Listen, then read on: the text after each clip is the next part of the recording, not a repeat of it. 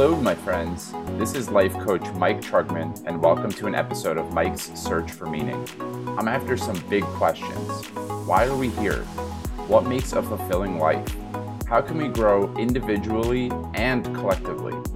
Each episode, I'll dive deep with leaders who are doing great work in the world and see how they organize their life.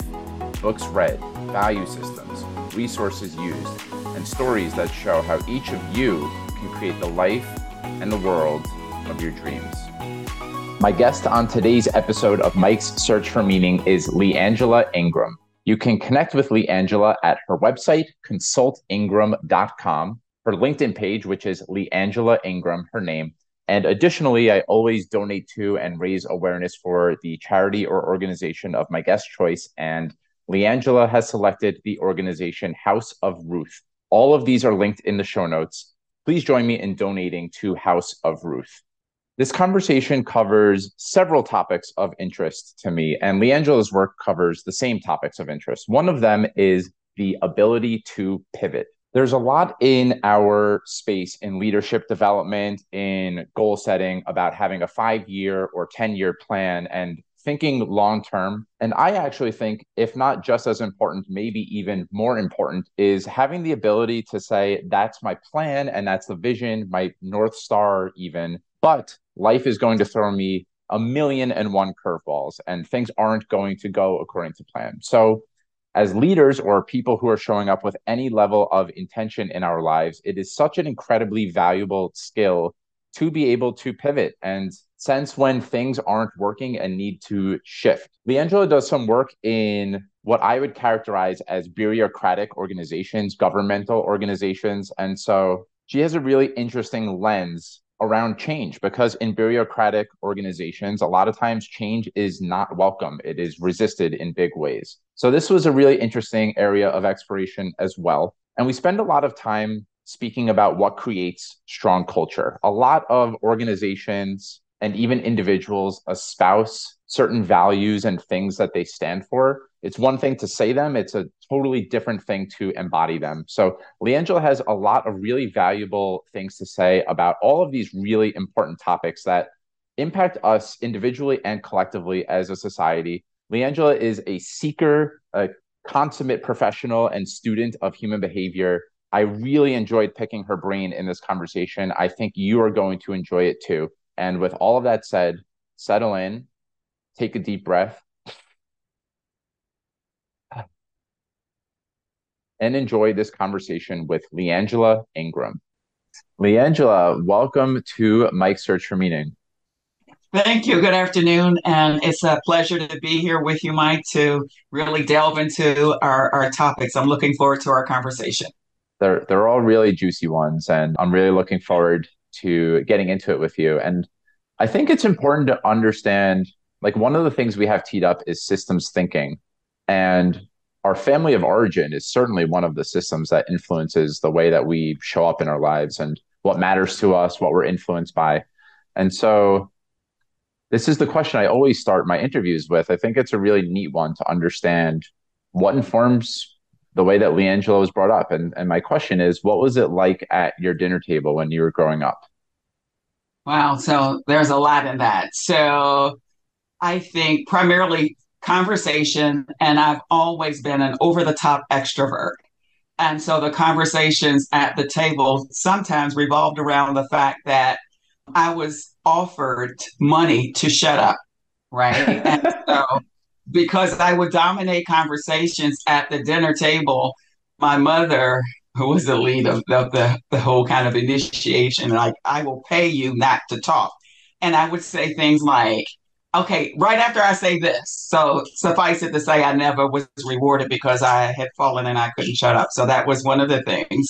And so the I think one of the other pieces that is really integral to how it is that we grew up and the, the dinner table types of conversations is that we grew up in a very tight knit community. So, my dad having been a career war veteran, and so there were a lot of military families in our community. And so, catching up on what was happening next door on either side was always a part of what was happening at the dinner table. So much so that my mom and our next door neighbor, Miss Christine, would like exchange sugars and recipes and we went in and out of each other's homes doors open and the like to get things for dinner. If we didn't have something, then we could go next door to Miss Christine's and Miss Christine would come to our house for whatever it is that she was lacking in preparation for for dinner. So that's just a nutshell of the kinds of things that um, happened around our dinner table. Mm. well, I, I love both of those things. That's what a unique answer. I was actually offered money to not talk at my dinner table. so I'm such a raging extrovert. I love that. and uh, and the sense of community is that's a beautiful one. That that seems very rare in America. And and you're a Washingtonian through and through. Is that right? I am. And so I think a lot of the transient folks don't really understand and explore that as Washington seems to be like this big city because we, you know, the White House is here. But actually, we're Southern folks. We're below the Mason Dixon line. And of course, a lot of the uh, African Americans migrated north to DC. And so we do have this strong sense of, of community, so much so that where I grew up, all of the families knew each other and all of the kids would get together to play. And there was dinner time, and everybody knew what time each family had to leave to go for dinner. And so it's it's not, or it wasn't for us or for me um, growing up in DC, this far fetched notion of a, a sense of very strong community, even to like our school systems. I mean, we walked to school all of us, and parents knew the teachers, right? And so, plug for Roberta Flack, who was my music teacher. And so, we had a very strong sense of community in, in my neighborhood. Mm-hmm. So, how much would you say that your upbringing, especially as it pertains to the the sense of community that seemed to be ingrained from you from a very young age, how much would you say that informs the way that you look at the organizational work that you do now? And Mm. I think what I'm getting at is you seem to have a really in my preparation for this conversation, you have a, you seem to have a really good ability to understand different people and different systems and the ways that all these things uh, come together to create what we might call a culture or a way of doing business or you know and any number of different things that we might use to describe it so how much would you say your upbringing shaped the way that you're able to bring these types of gifts into the work that you do with various types of organizations? Yeah. So I would say it really informed the work that I do at, at multiple levels, right? And so even though uh, it's tongue in cheek about how I was paid to be quiet, one of the things that was instilled in me is that you got to listen, right? And so this notion of having the capacity to listen to folks in systems is really an integral part of my being very successful because I can listen not only about what's being said, what's not being said. And I think as an African American, the other piece is that I have to listen to a lot of the body languages and understanding the, the context, if you will, of what it is that people are saying and not saying. Right. Mm-hmm. So, for example, when I do some of my leadership training, there are certain looks that African Americans can give to one another, and we know exactly what it means, right? And so that sense of community and context without even words, we understand and know what's really being communicated. And then it's usually offline that a person will say something to me about a comment or a reaction to something that may have been said within our learning community.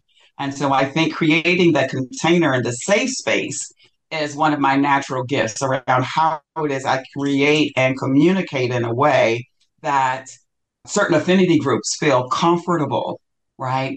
Being their authentic selves, whether it's they talk to me offline and I may say something to them like, would you mind asking that in the full group? Hmm. Right.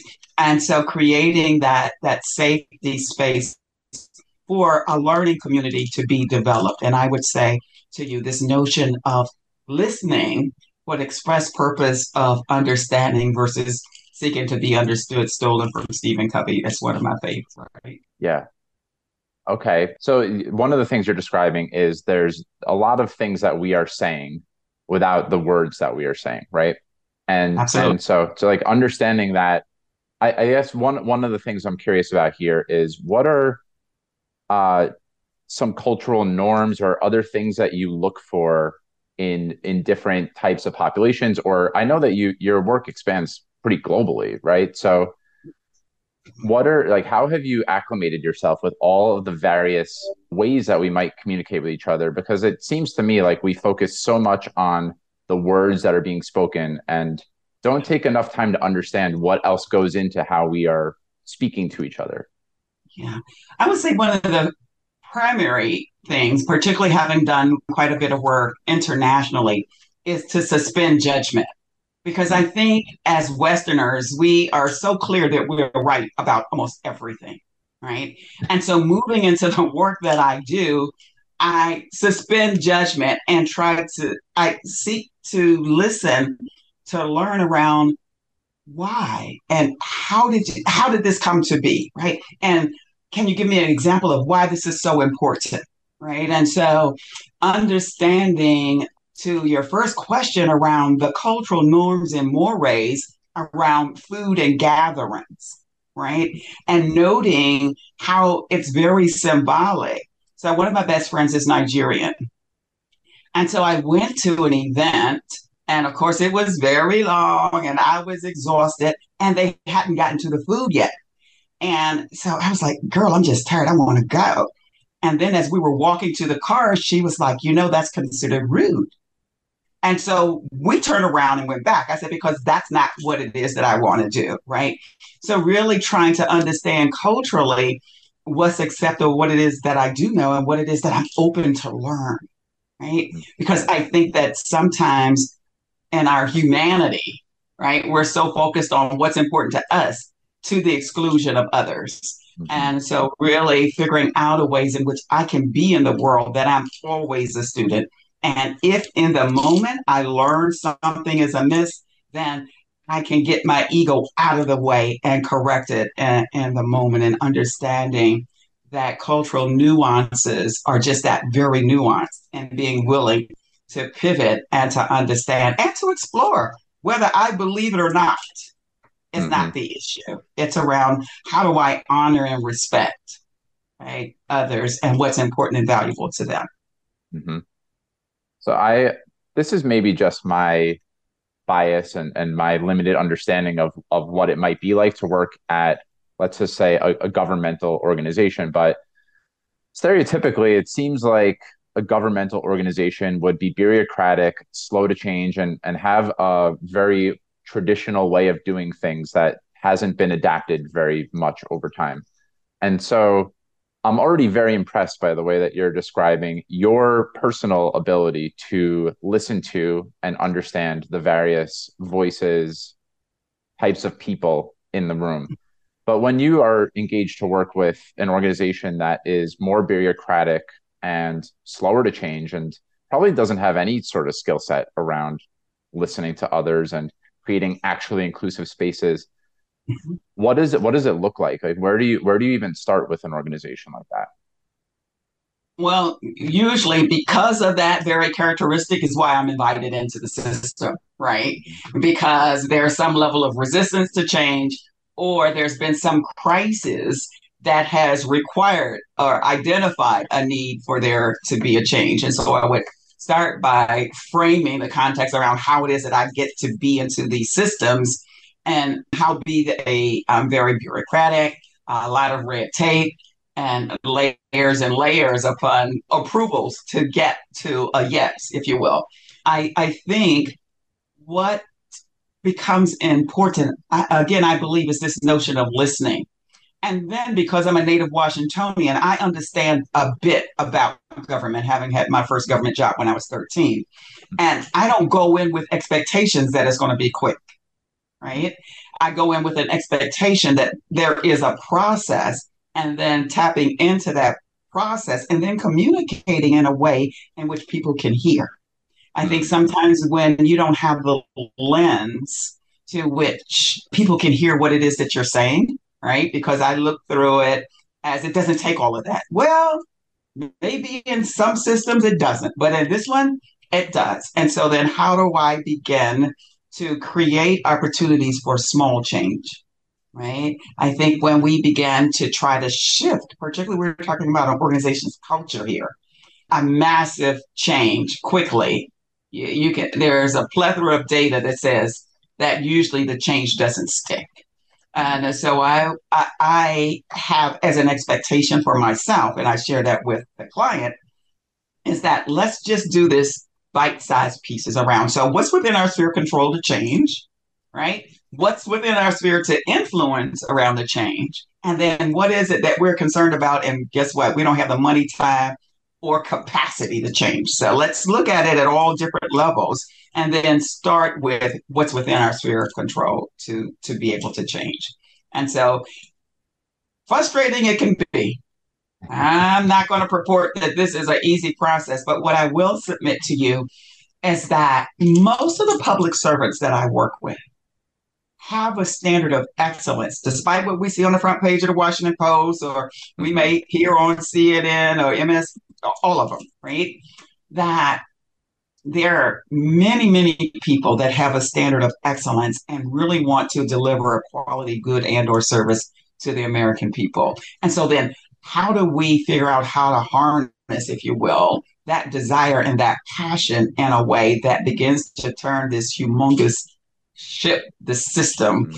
around in all of the turbulent political waters that they're required to make those changes and shifts in. Mm-hmm. Yeah, I mean, one one of the things, there's a couple of things I'm hearing. One of them, which wasn't said explicitly, but, but very much seems true, is that you seem to assume positive intent for people that they wake up in the morning and want to do good. Whether or not their behavior is aligned with their intentions is a, another story. But that seems to be a really important place to operate from. And I'm also struck by it sounds like the like when you use the example of your friend who's from Nigeria and and listening to her and understanding her customs that even though you might not agree with the way that an organization or a government is doing business that if you're able to listen to them and meet them where they are and not come in with your own personal agenda about this is the way I think it should be and I'm right. yes. That's really yeah. Uh, actually helps the the change is much more likely to to happen, right? Absolutely, because one of my favorite sayings from one of my mentors, Nancy Rosenshine, and that is that when you're so sure you're right, take a deep breath and consider the remote possibility that you're not. Mm-hmm. Right. And so, really having that as a framework, particularly when we, I find that when our core values are rubbed up against, that's where we create this shield and this resistance around how right we are because our values are right for everyone. Mm. And when we are able to step back from what it is that we hold true to our core values that are non negotiables, that may not be true for the person that we're in interaction with. And being okay, right? If it's not illegal, immoral, and unethical, what difference does it make at the end of the day for me, right? But again, I'm 65, and so I've had to learn this over time. No. well, this is. I can't, I can't say I knew that when I was in my 20s and 30s. I, I mean, you, you set it up perfectly for uh, one of the places I wanted to go, which is how did you develop these skills? Like, you're, if you're 65, you've been you've been in the game for I'll omit the amount of years, but you've been in the game for a little bit. You've learned a lot of lessons. But can you share some examples of lessons that you learned that you've internalized so that you can show up with the patient's ability to listen, et cetera, all the beautiful things that you've spoken about so far? Yeah, so I would say, and this this lesson I shall never forget because it could have been a colossal disaster. To one of the points that we were talking about earlier, and that is going into a system having the answer, right? You know, you, you see a lot of organizations in their title, solution this and solution that. And what I did was I went into an organization based on having spoken to one person who was my client. And he brought us in and he was like, Well, this is the problem, and you need to do this, this, this. And we began to facilitate a meeting based on that one piece of data. And I say we got through the introductions, and there was almost a revolt in the room, right? And this was at a scientific government agency. So we had PhDs, MDs, and a whole bunch of very smart folks in the room. And they were having none of it. And so my colleague and I sat down after they were like, Well, we don't know where you got this from, and what you're saying is not true. And we had created this nice, fancy agenda and all of these activities and the like. And we came in under the assumption that the data that was presented to us was accurate and everything else was fait accompli. It was just a wash, and we're going to march forward. And so and this was like about 10 o'clock, and we may have started at around 8:30 or 9, thereabout. And so I whispered to her, I said, Girl, what in the world are we going to do? Because this is not going to last. And it was scheduled to go until three or four o'clock. I said, We're not going to make it.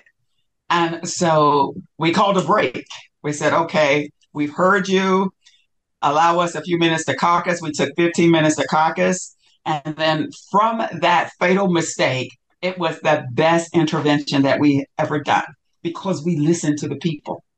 They said, You don't know what you're talking about. You don't have all of the data. So, what we did was then we created a listening session, small groups for each group to identify what are the critical items that we need to be discussing. Right. And so then we took from that list that I think there were, I probably was about 50 to 75 folks in a room. And we took from those lists all of the items and listed them and then asked them to rank order them by way of priority. And then we took that and created the agenda. But I am here to tell you if we had marched forward with the agenda that we had created based on that one data point, that could have been a career limiting move. And so that was a lesson learned that taught me don't ever, as long as you shall live, go into an organization designing an intervention based on one data point, right? Mm-hmm. He didn't want us to interview the staff. He just said, this is it. And he gave us our marching orders. Oh, by the way, he introduced us and then left. He didn't stay there to support the team or any such thing. And so that was an invaluable lesson to really go into a system, even if somebody gives us a an agenda or what they perceive to be the issue to figure out a way to collect data on the spot and not just operate off of that off of that one premise. So yeah. that was that taught me a painful but very valuable lesson. Mm-hmm. For sure. Yes. Yeah. So I know that you do both coaching and consulting, and yes. I'm a coach as well. And a lot of times when folks engage to work with me, and I'm sure this has happened with you before, I'm actually being leaned on in some way to have an answer. Like if I if I get curious and and want to listen and understand more of the details and and more of the stories and beliefs and all that, so a lot of times someone that's talking to me says, "I don't know." That's why I've engaged you. I, you you tell me the answer. So yeah, if and when that happens for you, how do you is is that like an invitation for you to jump in and, and say well this, these are my thoughts or or is there a way that you even deepen your ability to listen from there? Yes and yes. So I, I i start with this premise. People support what they help to create right? So i can create a solution but i'm not sure that it'll stick. And so just last night i was coaching a, a, young lady who's really trying to get into the industry of coaching. And in the DC area, it's a saturated market. And so I offered her a couple of solutions, right? I said, so she's like, but I'm so frustrated. I don't know. So I said, okay, so here are a couple of options, like a drop down menu, and you get to choose. So if you really want to come into the field, you may want to consider the area of going into a field in HR that has a training arm and then if they don't have a coaching component, then you could add that. Right. The second offering, and so I gave her three to, to choose from as some possibilities around how it is that she could actually get into the field because she was experiencing a level of frustration around uh, entry points.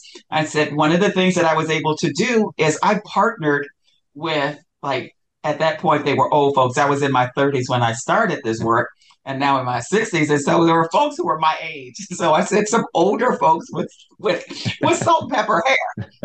and I said, and working alongside of those folks, when they had overflow of work, then they gave it to me, right? Because I had built a rapport and a network with seasoned folks in the field.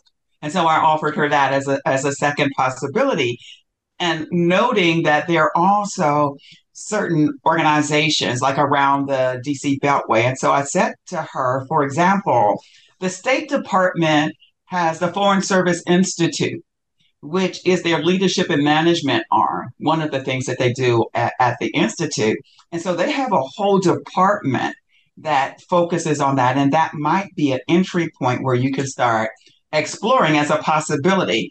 And so if you're interested in global work, then you have an avenue, if you will, into doing international work with um, USAID as well as state, both locally and abroad. And so, yes, I will lean into it, but first I start asking them questions, helping them to discover what their answer might be. And as a last resort, I never offer a solution, but multiple ways in which they can think of it. And then I say to them, you know, based on where you are, what you want, how much time you're looking at, then you would need to define for yourself what's really the best fit.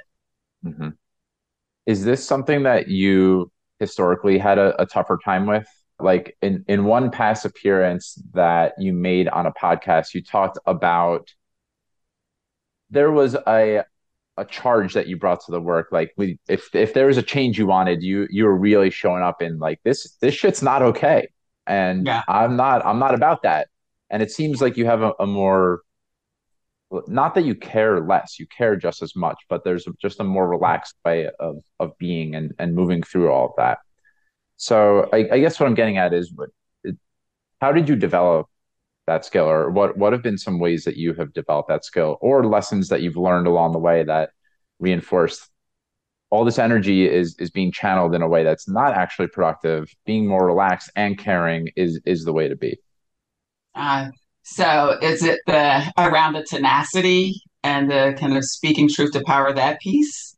That's yeah. exactly, yeah.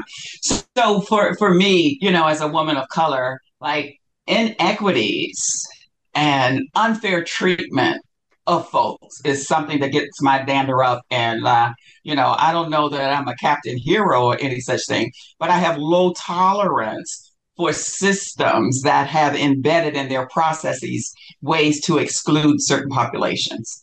And so if you really want to get me fired up, put me in a system in which something like that might might exist. And so I think as I matured I was able to garner enough confidence to know that, you know what, oftentimes folks want you in the system to speak the truth because they can't do it without consequences. And so when I learned that that's part of my role as a consultant, then I could move in with a level of passion and assertiveness that if I were an internal person, that I probably could not do. So if I observe it, particularly in the data collection, right? And so in some instances, when I do diversity, equity, inclusion, and belonging work, if I am hearing this recurring theme around a lack of fairness, right, a lack of access, whether it's promotion, plum projects, and the like, then I make sure that when I do the readout around my observations and recommendations, that that is clear and it is not sugar. It is not watered mm-hmm. down. I don't sugarcoat it. I give it to them straight, no chaser. And because that's just not okay. Whether it's in a public service, private sector, nonprofit, doesn't matter to me. This this passion that I have about humanity and mm. to some some extent i think it's about justice right mm-hmm. and so how do i bring a sense of fairness equity and justice to folks who tend to be underserved underrepresented and what we call in our society marginalized population and i learned something last week when i was training that folks that westerners called call um, marginalized are members of a global majority Mm. So I'm I'm I'm learning to say no longer minorities, but a member of the global majority. Mm-hmm. Because when we look at Western culture, it may not be true, but when we look globally, folks who are, are brown and black represents a larger larger population. Mm-hmm. Mm-hmm. Well, diversity, equity, inclusion, accessibility, belonging, I'll, I'll throw in there too, because I think those are those are really important things that organizations are starting to make some sort of progress around, but we have such a long way to go. I mean, I know a lot of organizations that probably in in their heart of hearts as an organization really think that they're doing the best that they can and that might yes. be true. and there's also so much around inclusivity that to me i mean from from my experience of interviewing lots of other folks who do incredible work a lot of times inclusivity actually implies whether it's intended or not this is a white able-bodied space and we we welcome everyone else here mm-hmm. and so I, I wonder how you know as, as someone who doesn't sugarcoat it and doesn't water it down and organizations that are well intended but also aren't actually creating cultures where let's just say women and people of color don't really feel like they belong mm-hmm. what like it's a big question but where do you what how do you help an organization start to actually create spaces where there is belonging and inclusivity well i think one of the first things that is really important to do is to talk about what it is that they do well first mm. right because you have to open up the conversation if you start the conversation well you don't do this you don't do this you could do this you could right then it shuts down the conversation automatically and you don't even get to go and so, one of the things that I've learned over the years is that it's important to be able to start with appreciative inquiry, right? So, this is what it is that I say that we observe and really appreciate about your efforts. And not a but, and these are some of the things that you might consider, right? So that you can build upon what it is that you're already doing really, really well to really take your programs, your efforts, your values in a way that causes you to be best in class. Because, you know, in organizations, most folks want the me too, you know. So if these folks over here are doing it, then we too can do it. And so, really creating a space and a container that helps folks see one, you're doing some things well, irrespective of how minimal or marginal they are, right? And then this is a journey to this destination, possibly. And again, I'm big on small steps. Can't take the whole enchilada, but you can begin with very, very, very small steps towards success. And I think that's what allows folks to hear, right? And then as we move, I can become more impassioned about the criticality of doing things. And so when we get to the implementation stage, why did we have to do it this way? And why is this important? Then that's the time now that we're moving into action to accomplish some of these things that I can be more forceful and more direct around what some of the consequences might be around the exclusion of certain persons or parties, right? So that this notion of belonging isn't as narrow as race, ethnicity, and gender. Right? Mm-hmm. To your point around even who gets chosen for different assignments, right? And so where are our biases, right? Around affinity affinity groups, right? Affirmation by I mean, there's so many biases that sometimes organizations and systems hold that nobody's really pointed out to say, do you realize that, you know, that that's a bias and the impact of that when you say this, how it lands with others? Because there's this, I, I do mediation. Well, I used to, I haven't done much of it lately around EEO issues is that usually the person that has aggrieved someone says, Well, that's not what I intended. That's not what I meant. Mm-hmm. Right. And so, this whole notion of being intentional about what you say and how it lands on the recipient is really important, irrespective of what you intended. Right. The impact was something very different. And so, to what extent are you prepared to do the repair work in the relationship? Mm-hmm. And that's the piece that we don't want to necessarily take on because if I'm Madam Sir leader, then, you know, I'm right in all of my ways. And this notion of repair work is not something that I'm willing to submit myself to or to extend grace so that I can be heard, valued, and respected from my position, Madam Sir, leader, mm-hmm. boss, whomever. Hmm.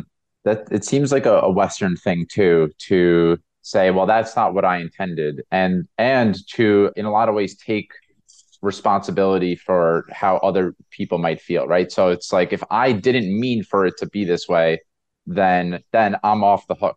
I'm clear. And I mean that happens in intimate relationships all the time too. Yeah. Yeah. I mean, I, I have conversations with my wife all the time where I say something and it, it might be upsetting and it's not my job to try and figure out how I mm-hmm. well, but if I if I slow it down, if I could just meet her where she is with how she feels, that is that's where the repair is, right? So being able to empathize and understand where the other person is and not make it such a head game of like, well, it's not what I meant. And yeah, yeah. Like move it from the head to the heart. There's been a rupture, right? Yes. And if something is ruptured, there's a broken piece in it. And that's why we walk around the walking wounded. We're all broken, right? Mm-hmm. And to what extent am I prepared to stand still to men to help repair the rupture. Now, having said that, now some folks come with pathologies that you can't diagnose or treat into organizations. And so let me like just clearly set that aside. But you know, all things being equal, when there are breakdowns in communication, then am I mature and healthy enough to own my part in it and do what's necessary to try to get it back on an even kill? Or do I just say, well, that's just who I am and that's their problem? Yeah, yeah. It, it sounds like taking 100% responsibility which is a, something yeah. that i think about a lot. Yeah. Yeah. So um, i was thinking well I, I, wanted to check one thing with you before we get into i i, I want to get into perfectionism a little bit because i from what i've learned perfectionism is a sign of all sorts of, of other messes and we're, we're trying so hard to do it right be perfect and that causes that can cause a lot of damage but uh, appreciative inquiry is something I wrote down when you were speaking. I'm wondering if you could just speak a little bit more to what appreciative inquiry is. So, one of the premises, and I don't know that I can give you each one of the steps, but one of the primary pieces of appreciative inquiry is starting with what is going well, right? Mm-hmm. So let's take time to celebrate the things that we do well and let's call them out individually. So we might acknowledge what it is that's working, if you will, versus which we tend to do a lot in Western culture. Let's find the problem and just march straight on to the solution. And so, really giving people an opportunity to celebrate their accomplishments and a lot of the hard work that they've done versus running from one problem to the next problem and so forth. And then taking that acknowledgement and that inquiry into appreciating what it is that's been done well. So, how do we replicate that? So, how do we scale that so that as a mm-hmm. team we can continue to do these best practices that we've learned that really netted us that success in the past? And integrate, if you will, that as a part of the value or the norms or the ways in which we do business so that it's not lost because we're running off to solve the next problem. But we hit the pause button long enough to celebrate and to appreciate what is. Mm. Almost like with Byron K- Katie's work around appreciating what is. And so I think those those two pieces, they're points of intersectionalities around how it is we could so benefit from just stopping for a moment to appreciate and to celebrate what is. And that's why I like Appreciative Inquiry, the little thin book on uh, Appreciative Inquiry. And I forget who the authors are, but mm-hmm. that's mm-hmm. the brain science behind it for me. Mm-hmm, mm-hmm. And on a, a, personal level, a lot of a lot of folks talk about having a gratitude practice, and it, it establishes a lot of really great things, including sufficiency in your life, right? Like if you appreciate what is already, then it actually allows way more opportunity for the other things that we would diagnose as bad or incorrect or wrong to uh, be more able to be changed. So I think it's it's a beautiful thing. I never thought of doing a gratitude practice at an organizational level, but it's I really love that. Yeah, thanks. Yeah, I, I typically use it quite a bit with with intact teams, right? And if I do a larger scale, say, like, for example, a strategic planning meeting, I try to start with that, even though they would have me to start with the problem. I, mm-hmm. I often try to start with something like appreciative inquiry. Mm-hmm.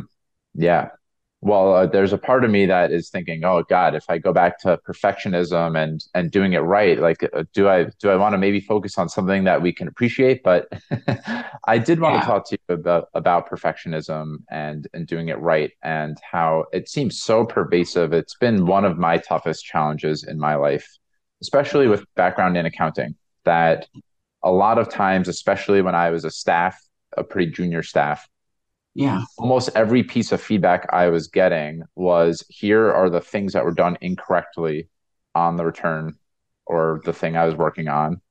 And I what you know what one of the qualities that I've internalized not just from accounting but over my lifetime from school there's probably a lot of different systems that are reinforcing this but I've just tried to be so perfect that I won't make the mistakes and that isn't really blocks a lot of humanity flowing yeah. And I think in some ways it stagnates creativity mm. and innovation, right? Because we have this mental model that says it must be done this way, right? Versus, okay, so this is a suggested way, and then these are the opportunities around where we could do something different. Now, I know that in accounting and in law, sometimes, you know, you, you're looking for a level of precision, right? But even in law, there's the letter of the law and then there's the spirit of the law. And most of the cases are one in gray. But going back to the example, I think that there are certain disciplines that really reward only perfection. Mm-hmm. Right. And what does that do to the human spirit? You know, because getting to perfection is a journey. Like who starts being perfect in any discipline? And where is the space for grace so that I can grow and learn versus being reprimanded for a misstep, a miscalculation, or any miss, right? Just fill in the blank. That I think creates, particularly what we're seeing in our society today, an inordinate amount of anxiety an inordinate amount of anxiety because I believe, just as a behavioral scientist, that the, the pressures that are put on children. I mean, and we we start this stuff early now, right? Whereas when I was growing up, we didn't. I, I, mean, I don't even know that my parents would go and sleep all night at, to get my get us in a magnet school where only gifted and talented kids went. All kids are gifted and talented, right? And so we create this mental model and then continue to pass it on to children around if we do this, then you're perfect or you're better than, and it sets up a us versus them very early on. And so, where do I have an opportunity to learn and grow in an environment that's not judgmental, where I don't have to be perfect and mm. get it right every time? Mm. So, like where do we even start with let's just take a, again a bureaucratic organization that it's probably rewarded to be someone who and it, it's a lot of times yeah i'm speaking about perfectionism in a way that is i don't know a, a critique in some way of, of the quality but being a perfectionist in a lot of ways in my experience it's like one of those things where in an interview someone might ask what's your greatest flaw or area for development? And, and people is a throwaway in a way or a backhanded compliment of themselves or like i'm really hard on myself but it shows my commitment to doing it right and being perfect. But mm-hmm. it, it does stifle creativity and innovation. And so how do you help people let go a little even if it's just like a little bit? Because that seems to be your approach like baby steps towards letting go of perfectionism. Yeah. I think so what comes up for me is a sense of safety and security around being vulnerable mm. and not having to have the right answer. So, how do I inside myself, right? So, irrespective of what others are expecting and thinking that I should do, they have their shitty attitudes and they should all over us around what we should be doing. And it's around, so how do I inwardly begin to think about, you know what, I am not a perfect person. And can I sit with that? And if I can own that I am imperfect and that I'm on a journey to perfection that I may never achieve in the course of my life, but that's a place that I'm on my way to. And it's not about what it is that I do or that I don't. And so I, if I were to coach, and I have, I, I'm recalling a particular client who went to Princeton, graduated top of her class, had a father for whom she was always expected to get A's. And so she works. And so when she is critiqued, then she is triggered about that need to be perfect. And so she spent an inordinate amount of time at work to get it right, to get it perfect, to the point that it was having a, a an impact on her family life. But it was all her inward stuff around being triggered around having to be perfect and having to get it right first time and all of the time. And so I was able to work with her and ask her the questions. And so, why is it so important? Where did you get the notion that it had to be perfect? And then, who are you trying to please then, and who are you trying to please now? And, and noting that once we get an aha moment around that, I think it's in that moment or in that point that we can own our humanity. Because, like, who does anything all the time perfectly? Not a single solitary human being It's like, you know what? It's okay to make mistakes. And in that, how do I extend grace to myself? Around the fact that I certainly blew it that time and you know beat up on myself for a day or so but then the next day i have to shake it and let it go. And i say um, having folks that we can be accountable to can really be important about that that notion of perfectionism because you would note probably most high achievers right align themselves with other high achievers.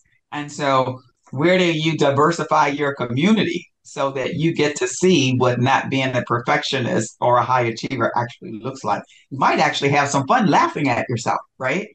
Around yeah. how how crazy making the the stance or the standard we place on ourselves can actually be. Mm-hmm.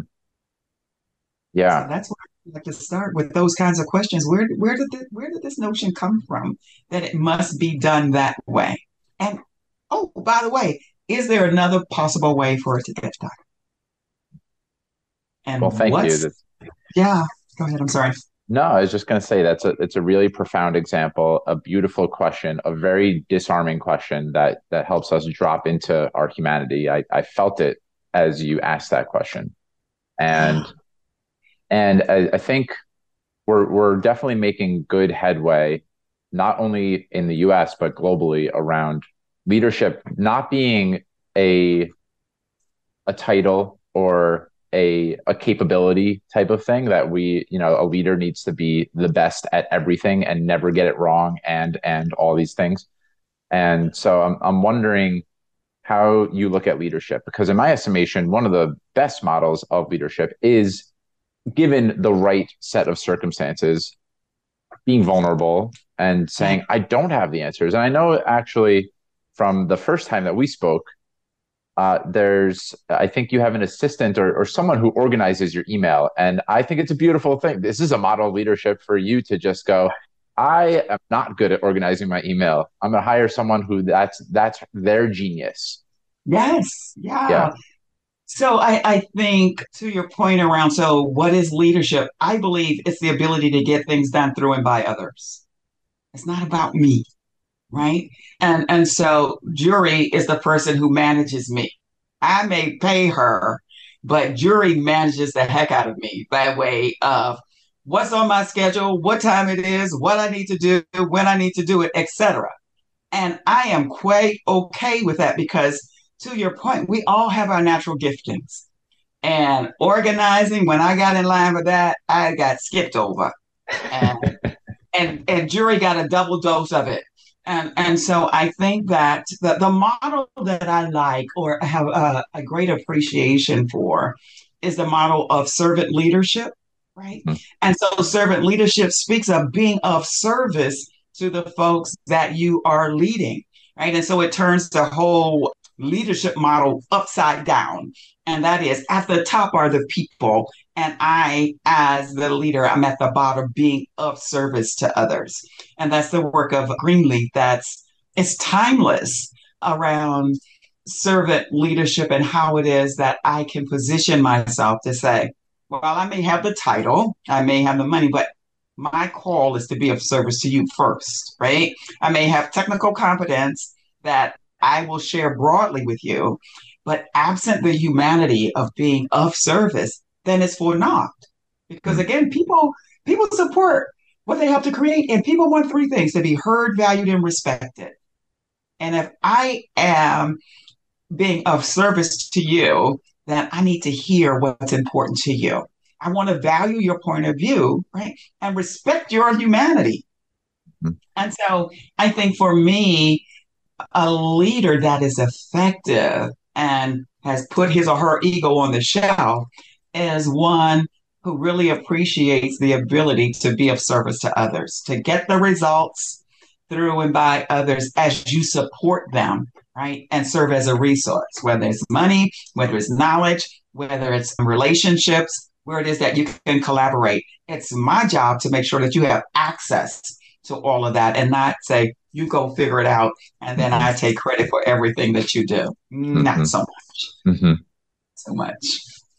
Do you have examples of, in my estimation, there are there have been templates of servant leaders for as long as humans have been on this planet. I, I was actually thinking of Marcus Aurelius, uh, the, the emperor of Rome, who in his book Meditations is really openly talking about uh, the challenges that he had, and and he strikes me as a servant leader. So I'm I'm wondering if there's anyone who you most look up to as a, a good template of what it means to be a servant leader, or or maybe a voice in the space that you admire, look up to, something like that. Mm. Wow. So the person who comes to mind was a woman for whom I worked for, at the Agency for International Development that we we crossed paths one of my first jobs. And then we reconnected like about 15 or 20 years later. And she almost always was about, okay, so what do you need? Her name was Dr. Sarah Elizabeth Moten. And Dr. Moten was the chief of the Africa Bureau at the Agency for International Development and had such a heart and compassion for people that I never ever forgot. I mean, even to this day, she would communicate what her goals were and then say, like, go do it and come back, right? She would give you the the parameters, right? And so this is what we have to get it done. You go and create it and then come back and present your findings. And so for me, as a person who loves autonomy, that's like I bag down to heaven. Like that's manna from heaven that I have that level of latitude. And so she definitely modeled the way, you know, Kouzes and Posner's in their work on Leadership Challenge talk about the importance of modeling the way as a key component around how to be an effective leader. And I would say that Dr. Moten certainly modeled the way whether it was with the consultants, whether it was with her staff, her she had a publicist that she would say, okay, so you can follow me and write whatever it is you want, and then like get it to me, and then we'll we'll work on editing it. And so I would think that maybe one of the characteristics that I so valued and appreciated about her was this notion of collaboration, right? So this this way in which, even though she was Madam Dr. Mrs., right, with all of this education and all of her years of experience, I don't know that I ever seen her talk down or make an individual feel less than, irrespective of what your job was, right? When you worked with her, that that that was just her style, and she allowed space for you to screw it up, and then she would just ask questions like, "So help me understand, like, what were you thinking, or why did you decide that?" Never like, "Why in the world did you do this?" and then start to ridicule you. And I think one of the takeaways from her way of correction was that you can give folks feedback and leave them with their dignity, right? So you don't have to take away an individual's dignity because they've made a mistake and how it is you seek to correct them, which is not something that I always see. I'm not going to say I don't see it often, but I, I don't always see that in some some leaders' kind of way of being. So I want to make sure that I link to her and everyone else that we might mention in the conversation correctly in the show notes. So it's Dr. Sarah Elizabeth. Is it M O T O N Moten? M O T E N. M O T E N. Yeah, and she's gone on the glory, so you can't connect her. Got it. But but her daughter would appreciate it because her daughter has set up a foundation for her. So absolutely. Okay, beautiful. And what what is that foundation? I have to send it to you because I can't tell you. I know I know it's the Sarah Moten Foundation, but I don't have like the the website and the, the information, and I'll get it from her daughter Michelle. Okay, we'll we'll coordinate that and, and make sure that it's for sure linked in the show notes. And something that I definitely wanted to get to because it seems central, maybe not central, it seems really important and valuable to you and, and something that you're currently working through in your life right now is this ability to pivot both personally and professionally. And so we we've spoken at you know a good length at this point about change, but I'm I'm wondering why that's one of the things that you brought into the prep for the conversation is something that you definitely wanted to talk about today.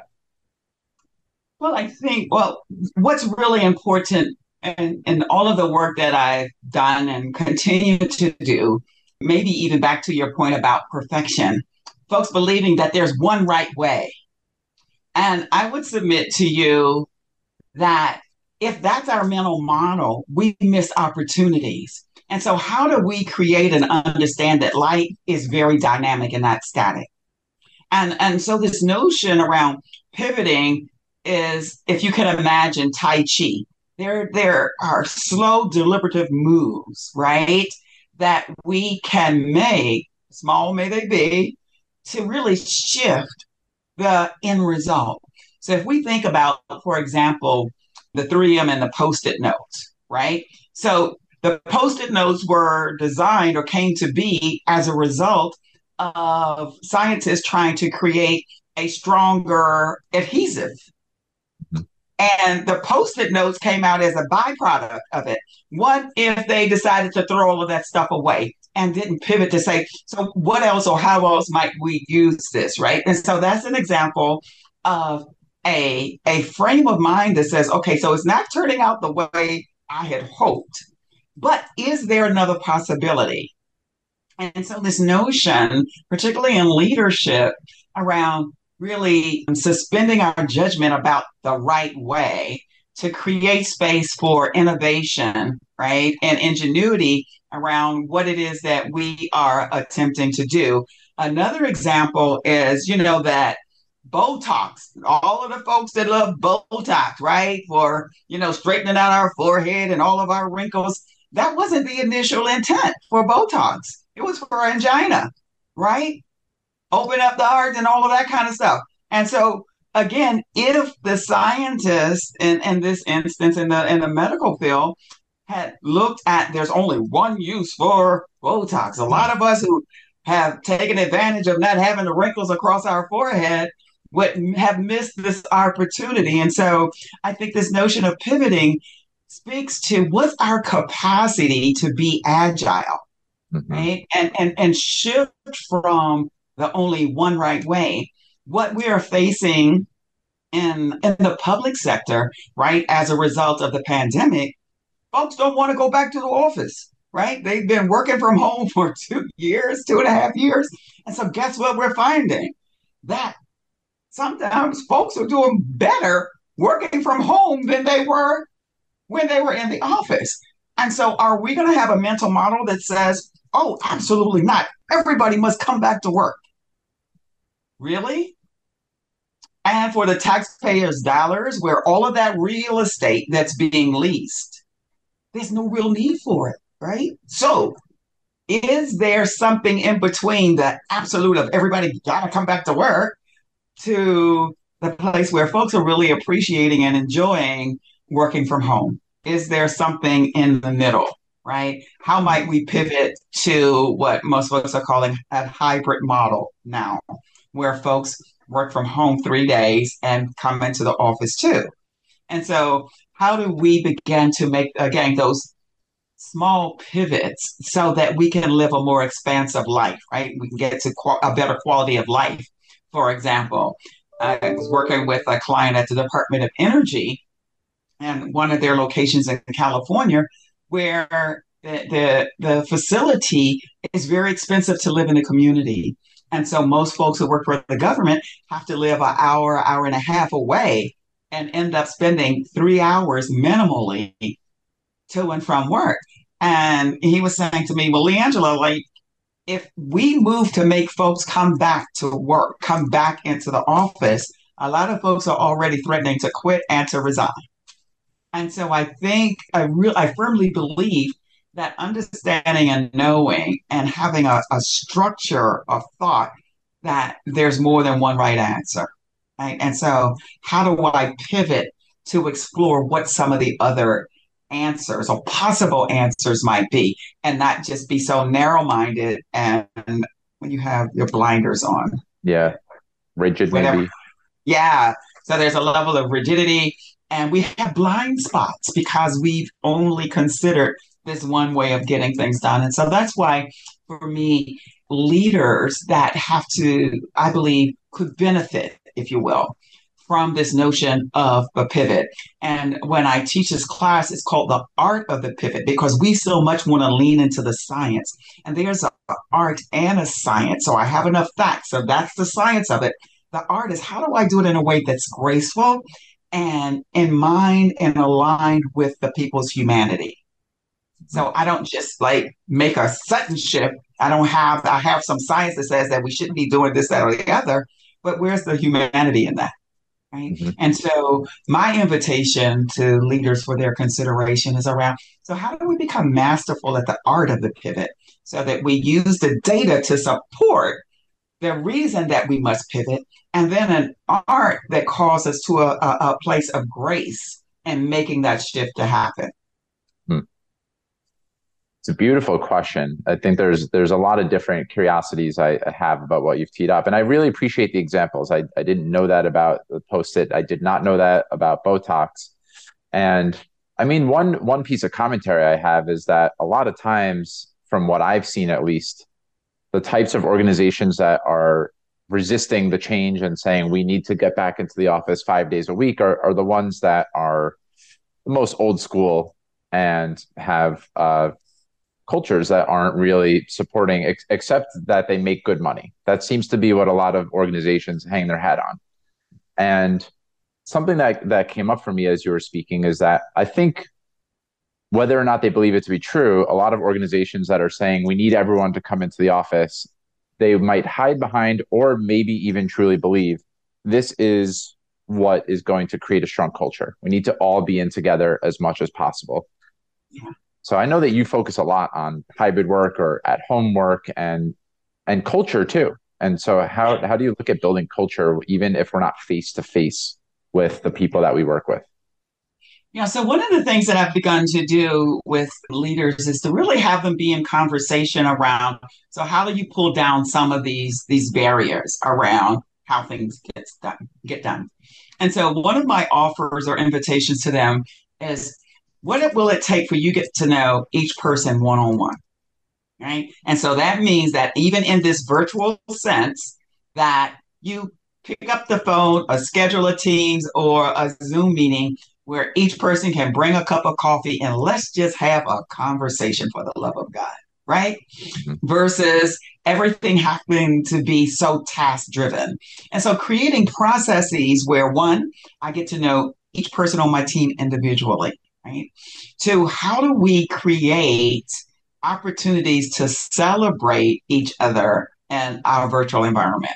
Say, for example, I had one client to do a contest around who could create the most creative or interesting like screensaver background and then have folks to like vote on it and then have some type of celebration. How do we have staff meetings virtually? Right. So if you're around the same area geographically, you have Domino, Pizza Hut, all of those folks that can deliver pizza or sandwich those Johnny Longs and all those other kind of places that will deliver, right? And invest the money to have the food delivered to all of the team members at the same time. Get on into a virtual environment and let's have a lunch and learn. So, what is it that we're doing? And so, there are ways that we can remove some of the barriers, right?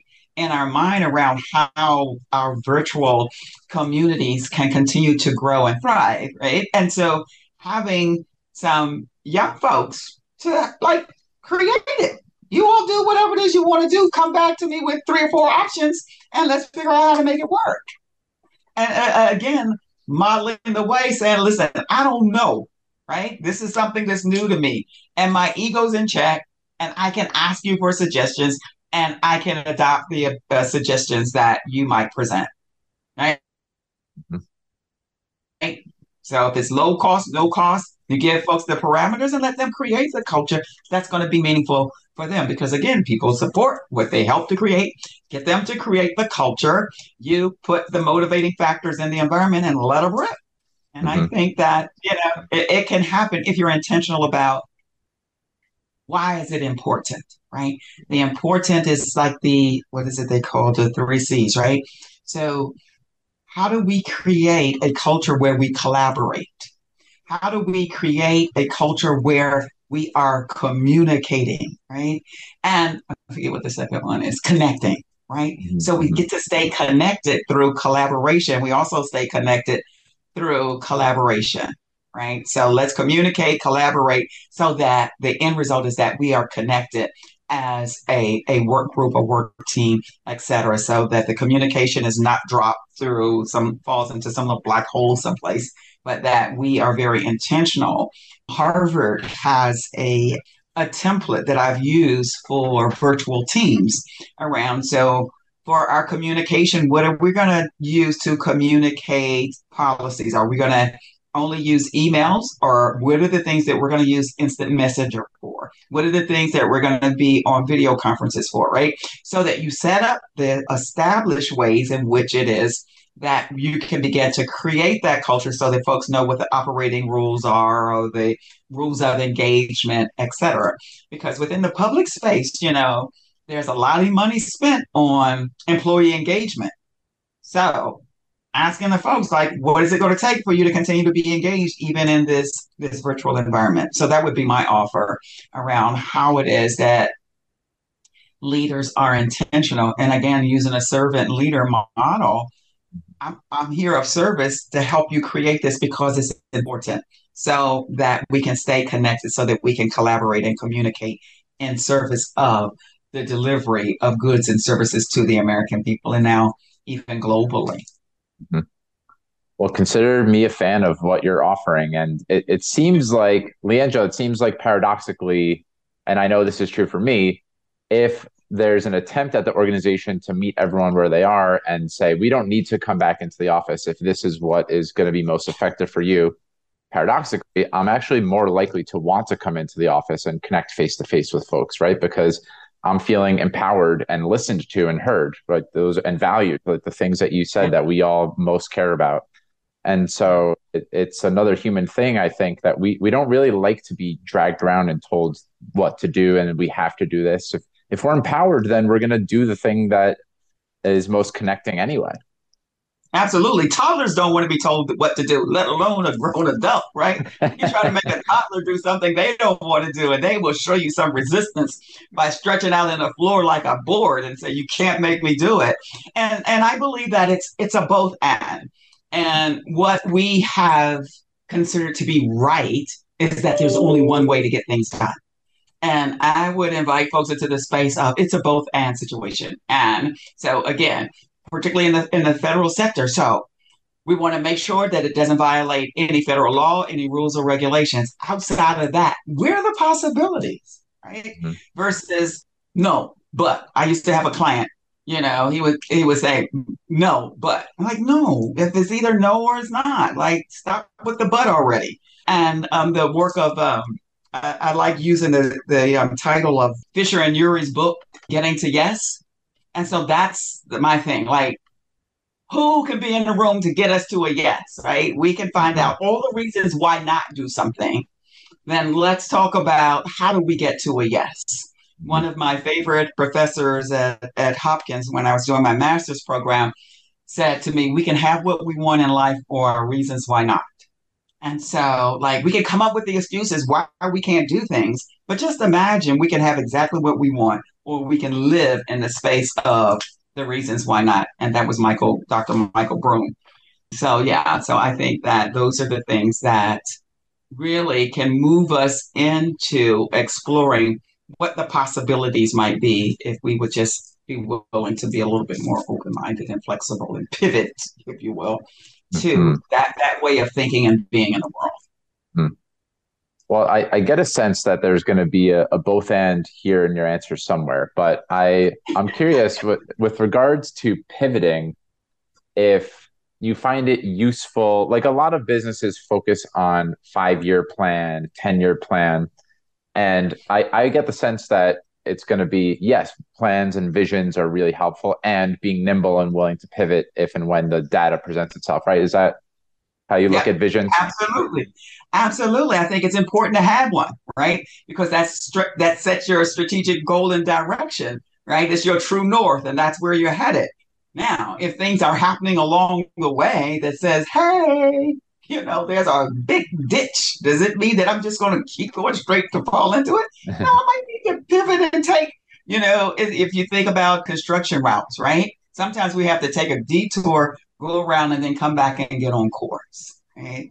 And so I think if we reside in this place of rigidity, then I think we'll miss some of the opportunities. If you've ever traveled and come across a detour, sometimes it takes you on some very scenic routes that are very beautiful that you would have missed the glory and the splendor of taking a mountainside ride versus being on the interstate. And so I think that there are things, again, to be said about when we come across a detour in life. It's the, again, the opportunity to pivot. It's the, the delta, right? When we see the, the, how many folks are driving ahead that you know how the, the Department of Transportation puts those cones up. They have this whole science as to how they begin to notify right the motorist when you need to get over. And invariably, there are folks who wait till they get face to face with the detour sign before they try to get over versus really just merging along the way. You 1,200 feet, 1,500 feet, 500 feet, three.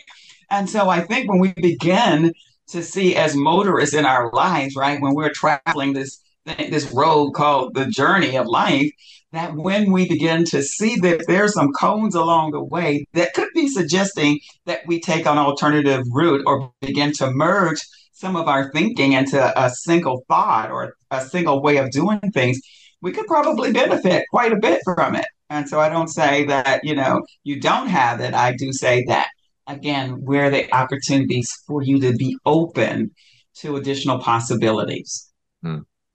Oh, I, I, love that analogy. There's been a lot of awesome illustrations, stories, analogies. You're you're just a, such a great speaker, and one of the things I most admire about you is your continued appetite and zest for life, and a desire to learn and grow. And uh, one one question I ask a lot of people who join me on this platform is is where do you feel most unfinished in your life. And you're talking to me before we jumped on here about you know you're you're finishing your doctorate program at, at Vanderbilt, and there's it seems like you're as eager as ever to learn.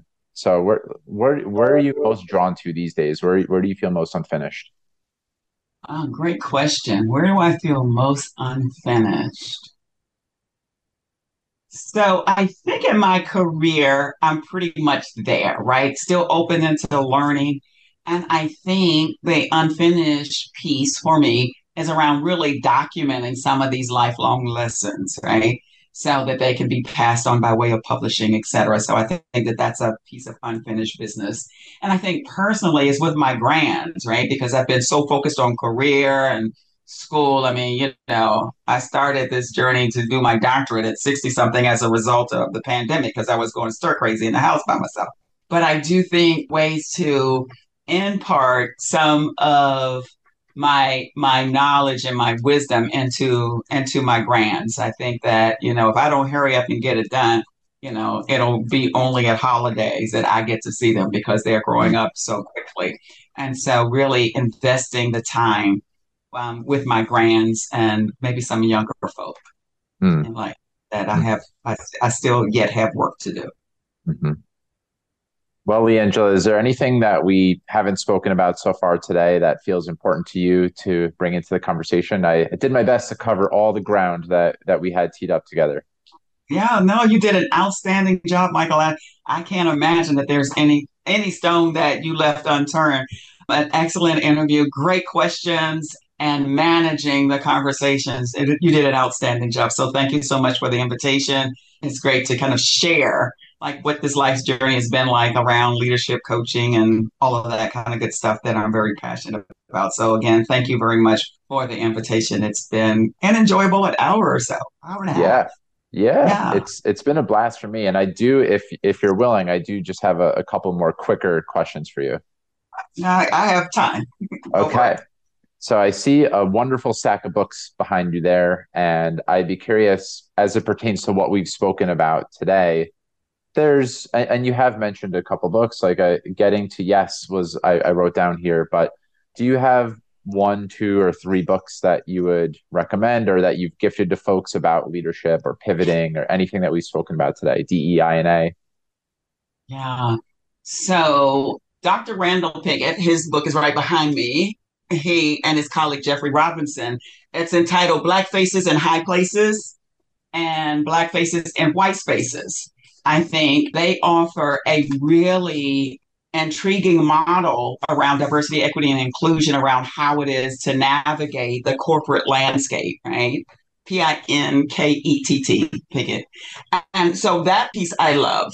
What I love about change is the work of William Bridges. I recommend that, you know, the transitions making sense of life changes because it's both useful personally and professionally. Anytime that there's a change and you're having to navigate and the piece that I like most about his work is how he makes the distinction of change and transition around how transition is the inside stuff and change happens externally. So I love mm-hmm. that work around because it's the psychological, sticky, feely, touchy stuff that we don't want to deal with. We want to say, oh, I'm fine. It's all right. Right. And so that's why I love that piece. Flawless consulting is a piece. I discovered myself in my work through the book entitled A Consultant's Calling. I, I didn't know what a consultant was. And so in grad school, we had that book. And I'm like, oh my God, it's like I heard music. It's like, ah. and so I love that. If I had to say one of my kind of like pivotal moments in in my journey was having read that book to really discover, like I, I knew I didn't want to to do anything with math, right? I while I love teaching, I didn't want to teach young kids. I didn't want to teach teenagers, right? And academia didn't pay enough. And then I found, you know, training as a result of the consultant's calling. So those would be the ones, but I could go on and on because I'm such a geek mm. as it relates to books. I mean, you know, I used to have one side of my bed full of full of books because that's what I I read multiple books at a time. So yeah, so those are some of my faves. Amazing. So uh, of course, make sure to link to those in the show notes. What is an every an ordinary everyday moment that brings you great joy? Mm, brings me great joy. I think the fact that I can laugh at myself, that I don't take myself too serious, right? And so I'm around the house talking to myself, and like really realizing that you know some of it's hard being you sometimes girl. Like it really is. I just simply have to laugh at myself. It's like really it's not that serious. And so what brings me joy is the fact that i can still laugh at myself and realize that you know I can't believe you did that. Or I can't believe you actually thought that or that you believed it as I think about it like retrospectively. So I think having the capacity to still laugh, I think laughter is so, so very important. And having that, that just brings joy to me, oh, irrespective of where I am and what it is that I'm doing. Mm. And I mean, I can have a bellowing laugh too. Great answer. sometimes not so feminine ladylike because my mother would have a fit. But I'm all did, grown up now, so I don't have to be that way. Did Did your mother ever pay you money to stop laughing? no, she didn't because I, I tell you, in her house, it wasn't a whole lot of laughter. It was a bunch of work. Uh-huh. She had five. There were five of us, so there were five kids, and so it's like not a lot of time for fun. You had a lot of work to do, kids, so get to stepping. so that's what it was more like, for mm-hmm. sure. Mm-hmm. Well, I'm I'm glad that you don't take life and yourself too seriously, and that you can laugh about it. it seems to be a very important quality. I. I will make sure to link. I know that you're on LinkedIn and you have a website. I'll make sure to link to those in the show notes. It's Consulting Ingram, right? Is that the website? Consultingram.com. Yes. Consultingram.com. And I'll, of mm-hmm. course, because it kind of looks like Consulting Ingram, but it's Consult Ingram. Yes. Consult Ingram. Okay. Yeah. And I'll I'll link to your LinkedIn page. And is there anywhere else that you'd invite folks to connect with you? I think those are the two main spots, right? Yeah, those would be the two main. If, and of course, Jury will tell me. And then once you post it, then she'll take it and send it all to the all the other places. Because she's really good at doing that, making sure that she manages that process. So yes. Excellent. Yeah. All right, Leandro. So the very final question that I ask in pretty much every interview, the podcast is called Mike's Search for Meaning, and I would love to know, in your words, what it means to live a meaningful life. Mm. Living a meaningful life to me is living a life of passion, right? And doing what it is that you were born to do, right? Meaning, as like you were called to planet Earth to do something, right? And finding that something and then be about the business of doing it every day is what gives meaning to life for me. I know I was called to be a coach and a trainer, and, and nobody can make me believe otherwise, right? I had a while to discover it, but it's such a meaningful life. And I do it in my sleep. And my daughter's like, Mom, not everybody wants to learn anything. And I can't imagine that. It's like I can't imagine anybody who would live a life and don't want to learn anything. Doesn't want to learn.